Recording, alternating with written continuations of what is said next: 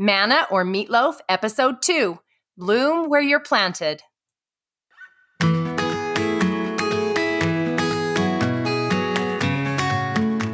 Hello, hello. It's me again. So, first off, I wanted to thank the handful of awesome people that gave me feedback on that first episode. I totally promise to try and knock out all those totallys from my podcast vocabulary. Totally! At least I'll try. I've got so much to learn. Well, it's kind of a gloomy, rainy day here today.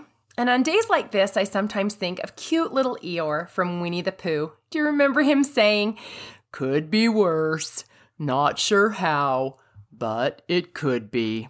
There you go. Dum da da da. My best Eeyore impression. Not bad, right? On that note, today's message is called Bloom Where You're Planted. Five or so years ago, during a spring break, a couple of the kids and myself, including our future daughter in law Heather, jumped in the car for an adventure. And since we only had four or five days, we decided we would drive as far as 12 hours would take us one way. And we ended up visiting Doug's brother and his sweet wife just outside of Seattle, Washington is where they live. Now they are the hosts with the absolute most. And even with an impromptu visit like this was, they pulled out all the stops and we had such a wonderful trip. On one of those days, they took us to La Conner, Washington, which is about an hour and a half north of Seattle. So, La Conner is located at the edge of one of the largest tulip growing regions in the world. It's called the Skagit Valley. We visited in April, where for the whole month, the largest tulip festival in the country is held by two of the bulb companies that grow the majority of the fresh tulips sold in the United States. So, as we learned more about this amazing place, we found that this farmland was very unique. It's said to be some of the richest in the world. And interestingly enough, the Skagit Valley sits latitudinally almost even with another place known for its beautiful tulips, and that's Holland. They both have very similar climates. And in addition to the gradual transition of seasons, the close proximity to water, and the perfect annual rainfall, this valley is uniquely positioned to provide all that the tulips need to grow so successfully there. So we had a wonderful time. We took a million pictures of the thousands and thousands of acres of brilliant color. Oh my gosh, I wish you could see it. We were amazed at the carefully manicured and meticulously planted tulip fields. It seemed that every inch was color coordinated. They were gradiently roll from one color into the next. There wasn't a single crooked row of flowers and not one weed in sight. After hours of tiptoeing through the tulips, so to speak, haha, we headed back to our cars, and that's when I saw it. An equally stunning, yet really curious sight but one that made me really think and feel deeply. You see, we had to park in the overflow parking, which was across the street from the admittance gate of these tulip fields. It was completely separate from tulip fields, and the path to our car was actually flanked on both sides by narrow fields that were just filled with regular grass. There was lots of weeds, some gravel, nothing special. Well, right in the middle of this irregular patch next to the overflow parking grew one single tulip plant with one perfect, deep magenta tulip that to me was more brilliant than all the others.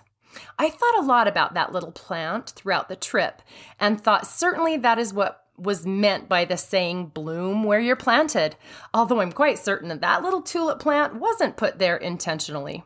In Ecclesiastes 3:1, we learn that to everything there is a season and a time to every purpose under the heaven. It is my personal belief that we've all been planted exactly where we are, how we are, and who we're with during unique growing seasons in our own lives, seasons and opportunities that we can learn and grow best in. Now, some of you have obviously planted yourselves exactly where you are by the intentional choices you've made, but others might feel a little like my favorite tulip and wonder if this location, state of mind, state of health, relationship, any of those things is really where you're supposed to be at all. I'm reminded of a wonderful article in a 2017 Ensign by Emily Kingsley titled Find the Joy Heavenly Father Wants for You. She wrote this essay that compared her unexpected challenge of having a child with Down syndrome to getting on a plane for a vacation to Italy, only to have the plane land in Holland. She has the following imaginary conversation Holland? What do you mean, Holland? I signed up for Italy. I'm supposed to be in Italy. All of my life I've dreamed of going to Italy. The flight attendant replies, But there's been a change in the flight plan. You've landed in Holland, and there you must stay. But then you meet others who are going to and coming from Italy, and they're all bragging about what a wonderful time they had there. And for the rest of your life, you will say, Yes, that's where I was supposed to go. That's what I had planned. But she concludes, if you spend your life mourning the fact that you didn't get to Italy, you may never be free to enjoy the very special, the very lovely things about Holland. Don't you just love that? Let's be honest. This COVID 19 pandemic places us smack dab in the middle of a very challenging time. It's hard to remain positive with so much uncertainty. It's hard to live outside of our very comfortable norms. And inside with some of our family members day in and day out, right? What a beautiful reminder of finding the silver lining in any situation, regardless of its level of difficulty. I love the phrase bloom where you're planted and how those words individually and collectively work when you look at them closely. So let's break it up and take a deeper look at what we find. For example, bloom. Guess what? Yep, you guessed it. Two of its three definitions are verbs or action words. You'd think I like those things, right? I do. I like the idea that during a time we seem to have such little control, there are things we can do, even within our current circumstances, regardless of how little we like them. So, exactly how does one bloom? To bloom means to produce something beautiful. It is a beautiful process of becoming. In order for a plant to bloom into something beautiful, it has to be nourished with a few essential elements, like, for example, water and sunshine. So, wouldn't it make sense that if we want to bloom, and if we want to bloom into something beautiful, that we also have to nourish our lives as well. The perfect gospel answers would be getting plenty of living water and the Son, Son of God. That is absolutely without a doubt true. The more we focus on our Savior, the better we grow. And the closer we come to God, the more His light shines through us, making us truly beautiful. The phrase then says, where you are, right? Bloom where you are planted. So let's look at where you are. Have you ever found yourself thinking, well, I'd be a lot happier if I was 30 pounds thinner, or had a better job or more money. For me, it's like, could see my grandbabies or go out to eat. the list can go on and on and on. But don't you see what that looks like? Then it's like we're saying, instead of blooming where I'm planted, plant me in better soil, and then I'll bloom. In the New Testament, the Apostle Paul was continually in very difficult circumstances. But in Philippians chapter 4, verses 12 and 13, he said, quote, I know both how to be abased and I know how to abound. Everywhere and in all things I am instructed both to be full and to be hungry, both to abound and to suffer need. But verse 13 is my favorite quote, I can do all things through Christ which strengtheneth me, end quote. So basically, he was saying, I know what it's like to be in need and also to have plenty, but I've learned how to be content in any and all situations as I have faith in and rely on Jesus Christ, who will strengthen me no matter what. Later in the scriptures, Paul continues to share that secret to being content no matter where you are or blooming where you're planted by telling the church in 1 Thessalonians chapter 5 verses 16 through 18 he says rejoice evermore Find the joy. There is always a silver lining if you look hard enough. Pray without ceasing. And in everything give thanks, for this is the will of God in Christ Jesus concerning you. The pillow in my bedroom says it another way. The secret to having it all is believing that you do. The last word of the, our little phrase, bloom where you're planted, is planted. When something is planted, it is placed there intentionally, isn't it? You've planted flowers, you know what that looks like. Well, I don't believe in coincidences. I believe God is in all the details. And like I said, I believe we are all where we find ourselves, not only in our surroundings, but in our lives, not by default, but for a reason. We've been planted where the soil is rich, the elements just right, and the opportunities for growth optimal.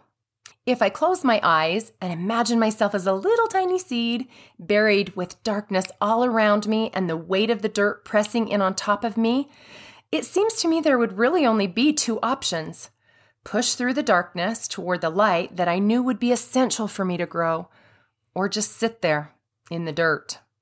Guess what? We weren't meant to remain seeds. Isn't that exactly why we're here on earth? We were meant to bloom. In October 2001, Elder David A. Bednar reminded the BYU students in his devotional called Strength Beyond Our Own that Nephi was the perfect example of overcoming this very thing. He recalls the story found in 1 Nephi 7, and I'm going to paraphrase. Remember, this is where Nephi and his brothers had returned to Jerusalem to talk Ishmael and his household into joining them. Unfortunately, as usual, Laman and Lemuel and a few others rebelled, and Nephi, the younger brother, kind of chastised or maybe just strongly encouraged his brethren to have faith in the Lord. They obviously didn't like hearing that from their little brother because this is where they bound him with strong cords and planned to kill him. Nice, right? I love how Elder Bednar talks about how Nephi's prayer didn't reflect at all what he would have personally prayed for had he been in that situation. But he concludes, quote, It is especially interesting to me that Nephi did not pray, as I probably would have prayed, to have his circumstances changed. Rather, he prayed for the strength to change his circumstances. End quote. I truly believe in every corner of my heart that our Savior knows exactly what it will take to succor us or to draw us near to Him. So I've had to ask myself, and now I'm going to ask you could this possibly be one of the very things that does just that? Exactly where we find ourselves right now? One of my favorite sayings in the entire world is that God will never protect us from something He can perfect us through. Isn't that powerful? In President Eyring's most recent conference address entitled He Goes Before Us, he said something I took notes on and will not soon be forgetting. He said, God is firm in the timing and the sequence of his intentions, yet he ensures that sacrifice often brings continuing blessings that we did not foresee. I love that. I still have a picture of that precious little tulip on my phone. It touched my heart those many years ago, and it still gives me hope.